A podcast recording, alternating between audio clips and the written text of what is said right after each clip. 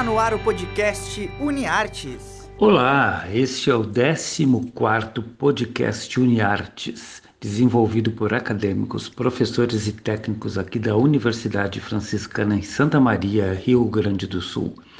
Vocês podem nos acompanhar via rádio web UFN e pelas plataformas de streaming Spotify e podcasts.google. Eu sou o Bebeto Badig, professor dos cursos de jornalismo e publicidade e propaganda. Estou sempre com vocês uma vez por semana, nas quintas-feiras, que é a nossa estreia. Nesta edição, vamos ouvir a nossa cineclubista, pesquisadora e crítica de cinema Bianca Zasso. Ela vai explicar para vocês o que, que faz um crítico de cinema. No caso, ela é uma. E quem estreia aqui conosco também é outro cinéfilo. Além disso, é publicitário e jornalista, o Eduardo Biscaíno de Prá. Ele vai comentar sobre um filme que aborda o nazismo sobre uma outra ótica. Vamos ouvi-lo.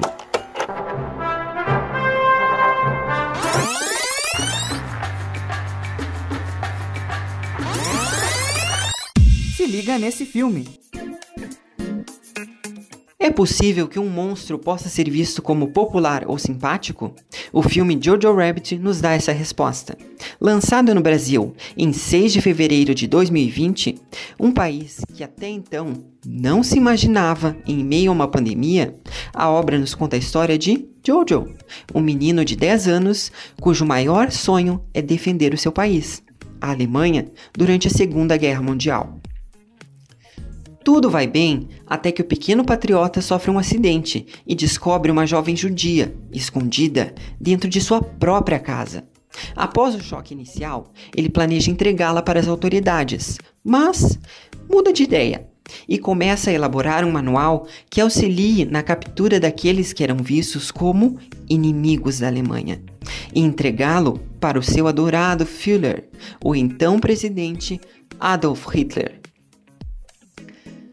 O que se segue então é um confrontamento da visão de Jojo, que passa a perceber a guerra, o Führer e o povo judeu como algo muito maior e mais complexo que sua visão anterior.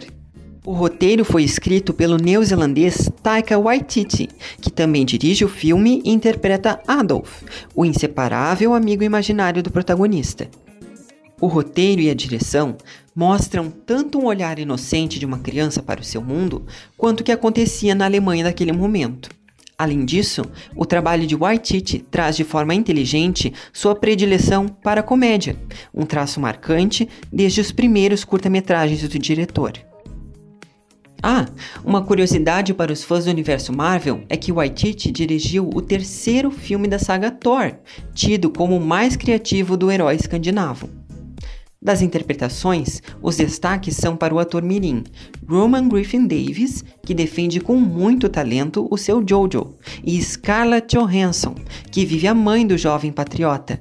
Sua personagem consegue expressar as dificuldades de se viver em um país tão polarizado e o otimismo de um dia estar em uma Alemanha sem guerra, mais justa e tolerante. Talvez o ponto mais interessante da película seja mostrar que Hitler nem sempre foi visto como um vilão. Aliás, muitas pessoas na Alemanha daquela época o enxergavam como um herói, o único que seria capaz de reerguer o país. O que conhecemos hoje sobre o líder nazista só veio após o fim da guerra, onde foram descobertos os horrores que Hitler cometeu através de seu argumento de purificar a Alemanha.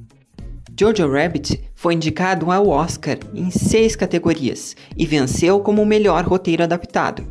Está disponível para os assinantes da Amazon Prime Video, para compra no YouTube, além de aluguel e compra na Apple TV, Now, Google Play, Vivo Play, Sky Play e Oi Play.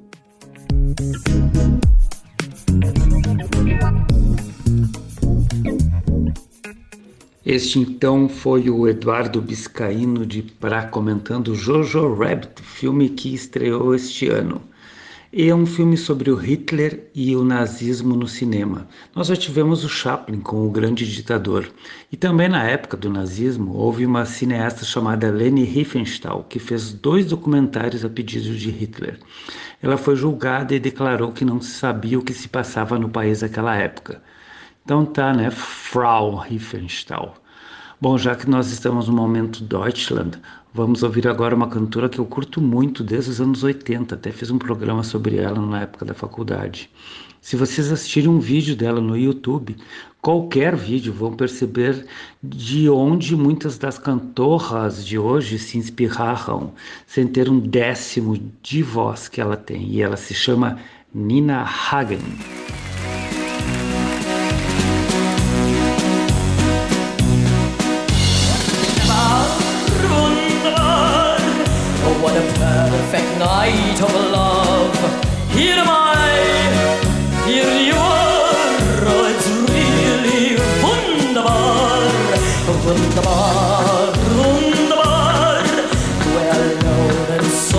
In love. A cloud near. It's I care, dear, for you madly, and I long, dear, for your kiss. I would die, dear, for you gladly. You're divine,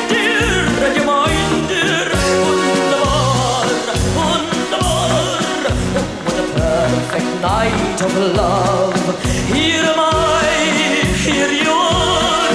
Oh, it's more than wunderbar.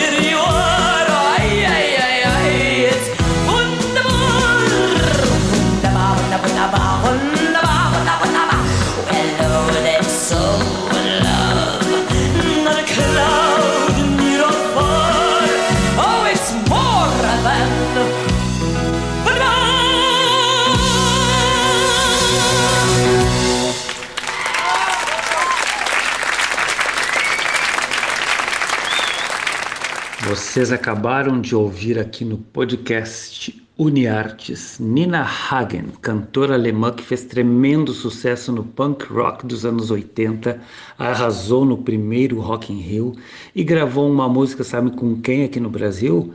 O Supla. A música se chamava Linda Garota de Berlim e ela cantava em português, é.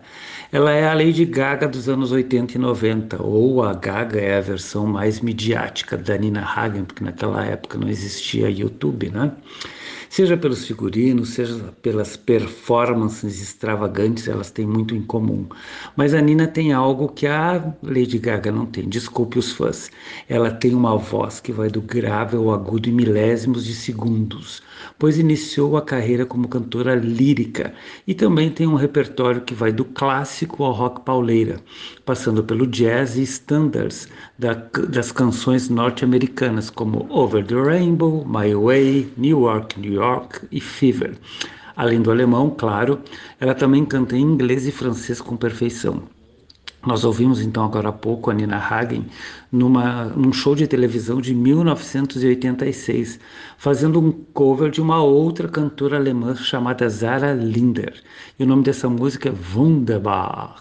A Zara foi uma cantora e atriz sueca que fez muito sucesso na Alemanha nazista, já que a Marlene Dietrich, alemã e atriz, foi para a América. A Greta Garbo, que era sueca também, também abandonou a Europa, todos esses por causa do nazismo. Da Alemanha para a faxinal do Von Soturno, a nossa pesquisadora preferida Biancasasso, vai explicar para vocês o que faz um crítico de cinema, com muita propriedade, pois ela é uma das melhores. Vamos lá para a entrevista da semana com Biancasasso.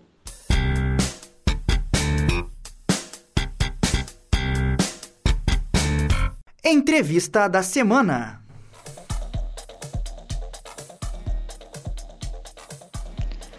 Oi, gente, tudo bom? Aqui quem fala é a Bianca Zasso. Eu sou crítica de cinema afiliada à Associação de Críticos de Cinema do Rio Grande do Sul, a ACIRS, e também à Associação Brasileira de Críticos de Cinema, a Abracine. E vou falar um pouquinho para você sobre, afinal, o que, que faz um crítico de cinema.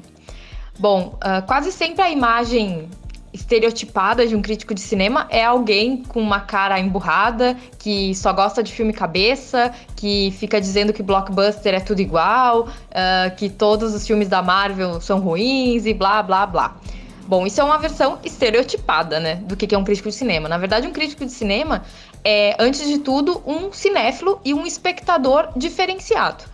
Por que diferenciado? Porque um crítico de cinema, ele não assiste o filme pela simples uh, diversão ou pelo simples passatempo de, ah, hoje eu, eu tô afim de assistir um filme e eu vou ao cinema. Não. Na verdade, um crítico de cinema, eh, ele participa do, do, que a gente chama de cabines, né? Que são sessões de cinema, é, quase sempre realizadas no período da manhã. Sim, a gente vai no cinema de manhã, nós críticos de cinema. Uh, que são que, que, acontecem antes do lançamento oficial do filme. Ou seja, para a gente poder assistir o filme, escrever o texto e ele chegar a tempo de ser publicado num jornal, numa revista, ou mesmo uh, ser conteúdo para um vídeo, né? Antes do filme chegar às telas do cinema para os demais espectadores. O crítico de cinema, a grande diferença dele está no olhar, né? Porque a gente não pode simplesmente olhar o filme e levar em consideração apenas o nosso gosto pessoal, né, ou a nossa predileção por um gênero ou outro. A gente tem que pensar em tudo. Afinal, quem é o diretor daquele filme? Por que, que ele escolheu aquelas cenas? Por que, que ele escolheu aquelas cores, aquela fotografia, aquele elenco? A gente tem que pensar em tudo isso uh, quando a gente está assistindo um filme, porque tudo isso vai compor o nosso texto, ou talvez a nossa fala num vídeo, ou mesmo num podcast, como eu estou fazendo aqui. Então, um crítico de cinema, é, ele é, antes de tudo, alguém que desvenda para o espectador, no caso o leitor da crítica, uh, coisas que talvez num, numa primeira sessão passem despercebidas. A função do crítico é falar para você, olha, esse filme é interessante por x, y, ou esse filme é desinteressante por x, y. Uh, e antes de tudo, também desvendar filmografias, apresentar diretores. Então, dizer para você: olha, você gostou desse filme? Pois é, esse diretor trabalha sempre nessas temáticas. Assiste filme tal, né? Ou então assiste um filme de um outro diretor que tem influência, né? Ou que de repente tem uma predileção pela mesma temática. Então, um crítico de cinema é, antes de tudo, alguém que senta numa cadeira de uma sala de exibição, e estamos com saudade de fazer isso, né, em tempos de pandemia, com um olhar já diferenciado, pensando em como eu vou traduzir esse filme em formato de texto, né? Como eu vou analisar esse filme, né? Eu não posso simplesmente falar da atuação dos atores, eu não posso falar só da fotografia, eu não posso falar só do conteúdo, eu tenho que falar da forma também. Ou seja, envolve várias assim, escrever uma crítica de cinema não é simplesmente gostei, não gostei. Isso a gente faz na mesa do bar. E crítico de cinema não faz isso nem na mesa do bar. Já vou deixar bem claro para vocês. É, mas assim, é, um, é alguém com um olhar diferenciado e uma espécie de interlocutor, de mediador entre público e filme, né? Público e objeto, né? Produto audiovisual. E a gente falou tudo isso. Se vocês quiserem conhecer aí alguns críticos, né, importantíssimos da nossa crítica de cinema brasileira, uh, o documentário, né, dirigido pelo nosso querido Luiz Alberto Cassol, chamado Crítica, está disponível aí no canal Prime Box né? Ao longo aí são oito episódios, é, com vários nomes importantíssimos da nossa crítica, né? Ivonete Pinto, Maria do Rosário Caetano, é, Celso Sabadin, enfim, uma galera que estava reunida no Festival de Gramado do ano passado, né? Onde foi feito a, as gravações desse documentário. E ali vocês vão poder ver vários olhares, várias opiniões sobre o que, que é crítica, como cada um deles, né, acabou na crítica de cinema. Uh, porque é uma cachaça, a gente começa a fazer crítica e a gente não quer parar. e é uma profissão, tá? Não é um passatempo, não é uh, uma coisa que a gente faz para se distrair. É um trabalho. Ser crítico de cinema é um trabalho. A gente precisa estudar, a gente precisa ler sobre cinema, ler sobre teoria cinematográfica, ler sobre. Uh, teorias também literárias, porque muitas vezes o cinema e a literatura, né, fazem essa essa parceria boa e rendem ótimos filmes, ótimos trabalhos, e a gente precisa estar por dentro de tudo isso para poder escrever uma crítica à altura desses filmes. Então, se você já pensou em ser crítico de cinema, ou se você nunca leu uma crítica de cinema antes de assistir um filme, tá na hora de, de repente de assistir esse documentário do Cassol e pensar aí um pouquinho sobre será que da próxima vez que eu gostar ou desgostar de um filme, não é legal eu ler o que, que as pessoas, o que, que os críticos de cinema e críticas de cinema estão escrevendo sobre ele? Fica a dica aí, tá? Beijos da Bia e até a próxima.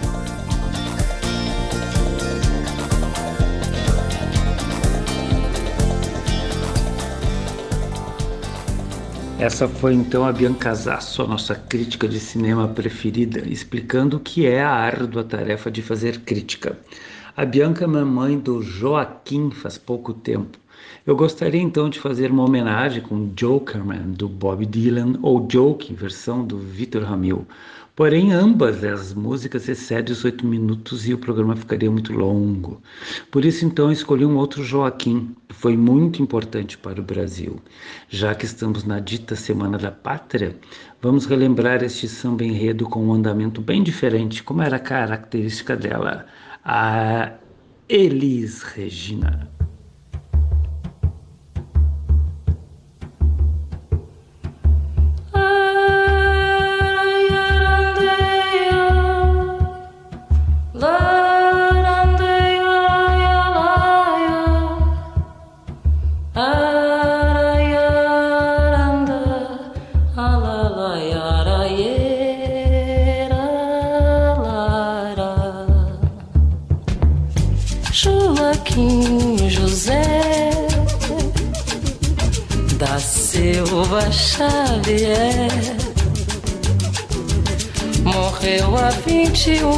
Abril pela independência do Brasil. Foi traído e não traiu jamais a Inconfidência de Minas Gerais. Foi traído e não traiu jamais a Inconfidência de Minas Gerais. Joaquim José da Silva Xavier era o nome de Tiradentes. Foi sacrificado pela nossa liberdade. Esse grande herói para sempre deve ser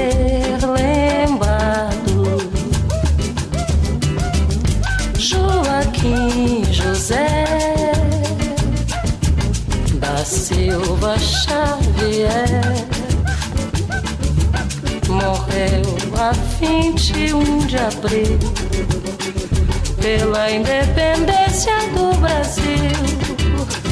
Foi traído e não traiu jamais.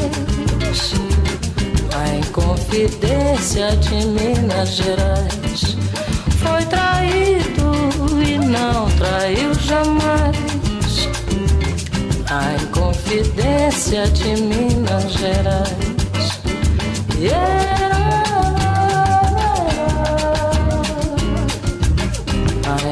Inconfidência de Minas Gerais.